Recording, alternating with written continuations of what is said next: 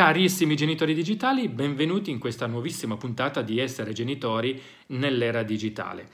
Oggi vi parlo di un tema molto difficile, molto difficile per me da trattare e anche per me da comprendere in realtà, perché è un qualcosa che è molto sottile molto invisibile ma tanto inesorabile, cioè altrettanto inesorabile e che in qualche modo si rifà anche, cioè comunque c'entra e si correla ecco, al bullismo e al cyberbullismo, ossia la normalizzazione dell'odio.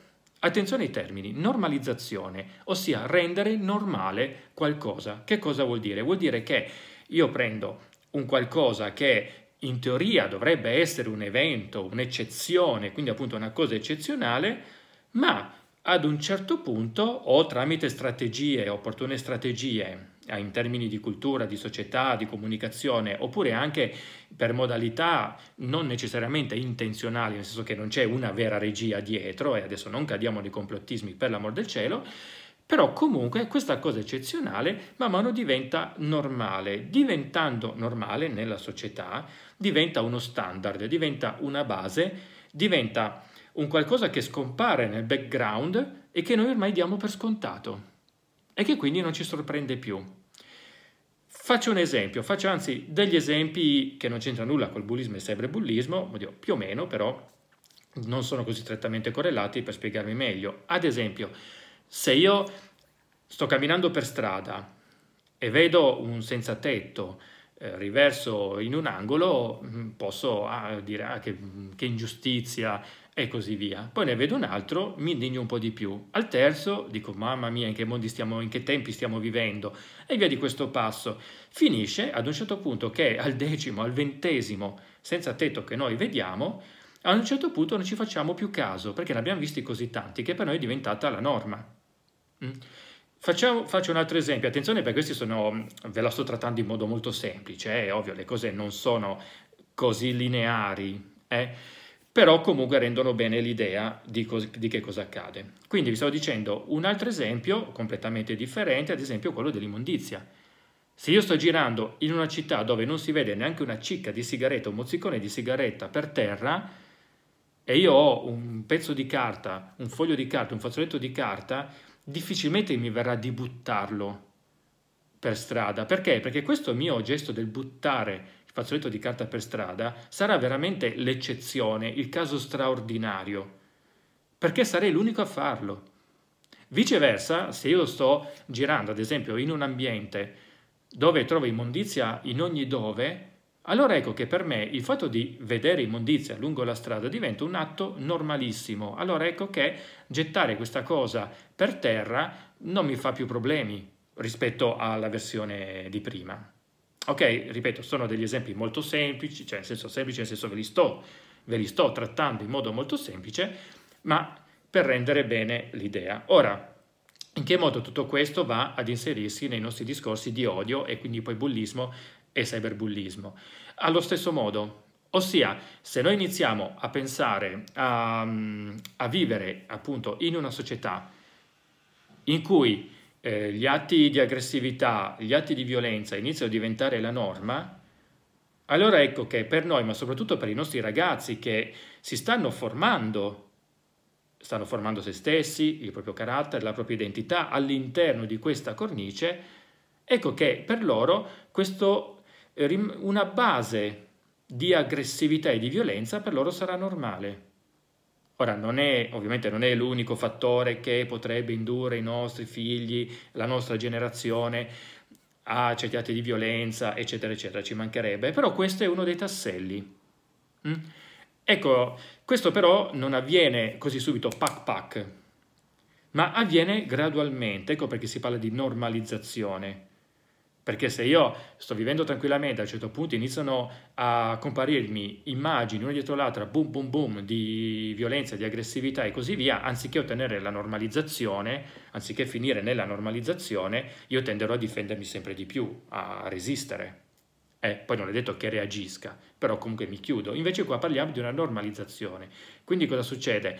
Inizia a crescere il disagio, disa- il disagio sociale, quindi per strada Inizia a, iniziano in televisione a, a proporci notizie di aggressioni, di violenze. Attenzione, non parlo di film e tantomeno di videogiochi. Eh, perché? Perché sappiamo che quella è una finzione, i nostri ragazzi lo sanno. Giusto per inciso, non è mai stata trovata, e ci sarà un motivo se non è mai stata trovata, una netta correlazione tra i videogiochi violenti e il grado di violenza eh, del ragazzo che li gioca. Mm, per mille motivi, eh, o meglio, è stata trovata una correlazione, ma in realtà il più delle volte, diciamo, nelle migliori ricerche che hanno fatto, è sempre stato trovato il rapporto inverso, ossia non è il videogioco che rende il ragazzo violento, ma è un ragazzo che già prova disagio dentro di sé e allora ecco che gli viene più da giocare a questi videogiochi, tra virgolette, violenti, perché anche lì ci sarebbe da disquisire molto, ma che cos'è un videogioco violento? Eh? Quando un videogioco è violento?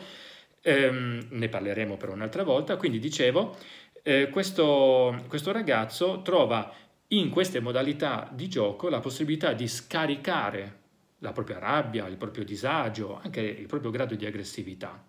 Ok, quindi questo però attenzione, noi parliamo di notizie che sono vere, quindi notizie di cose che ci accadono veramente intorno a noi.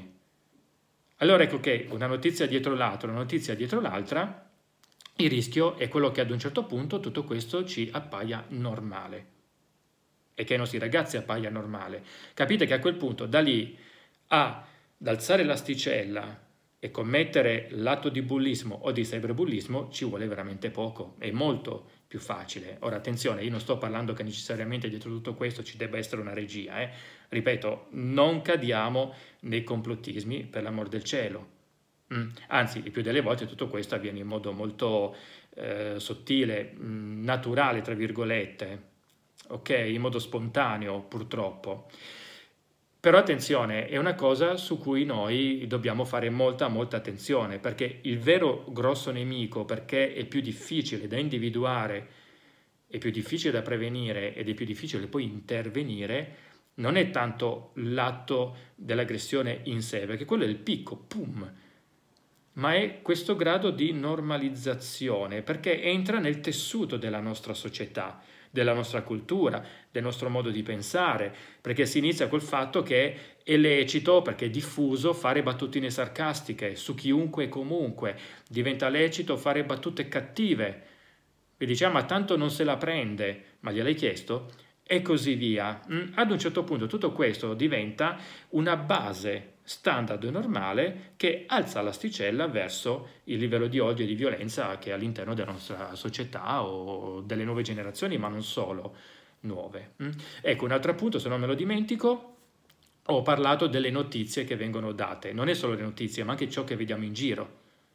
Mm? Ad esempio, se io sono, giro in un quartiere in cui non esiste spaccio, giusto per fare un altro esempio, nel momento in cui vedo che nel mio quartiere c'è uno spacciatore, allora ecco che questa cosa mi scandalizza, mi, ok, mi rende un attimo eh, così, perché è una cosa eccezionale. Ma se ad esempio vivo, nasco e cresco all'interno di un quartiere dove lo spaccio è abitudinario alla luce del sole, allora ecco che quelle cose non mi toccheranno più molto, eh, salvo poi ovviamente evoluzioni mie, personali, crescendo.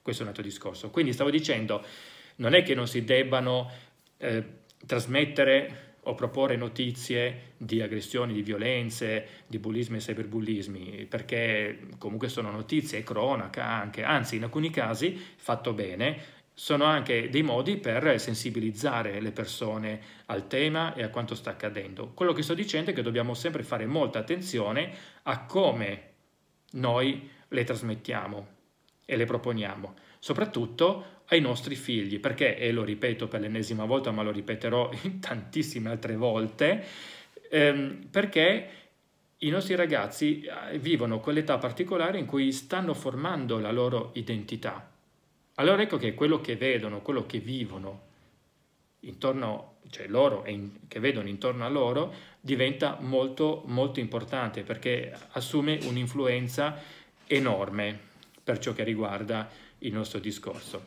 Bene, per oggi abbiamo finito.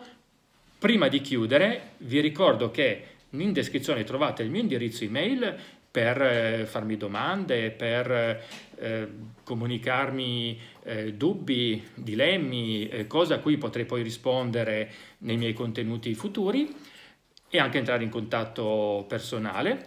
E in più trovate anche il link al mio canale Telegram dedicato alla psicologia digitale. Lì trovate non solo la segnalazione di questi video e audio man mano che escono, così come anche tanti altri articoli che io scrivo disseminati per il web attraverso portali, blog eh, che mi ospitano e così via, e anche riflessioni personali per entrare più in contatto tra noi. Per il momento è tutto, io comunque vi aspetto alla prossima puntata. Un saluto da Ivan Ferrero. Ciao!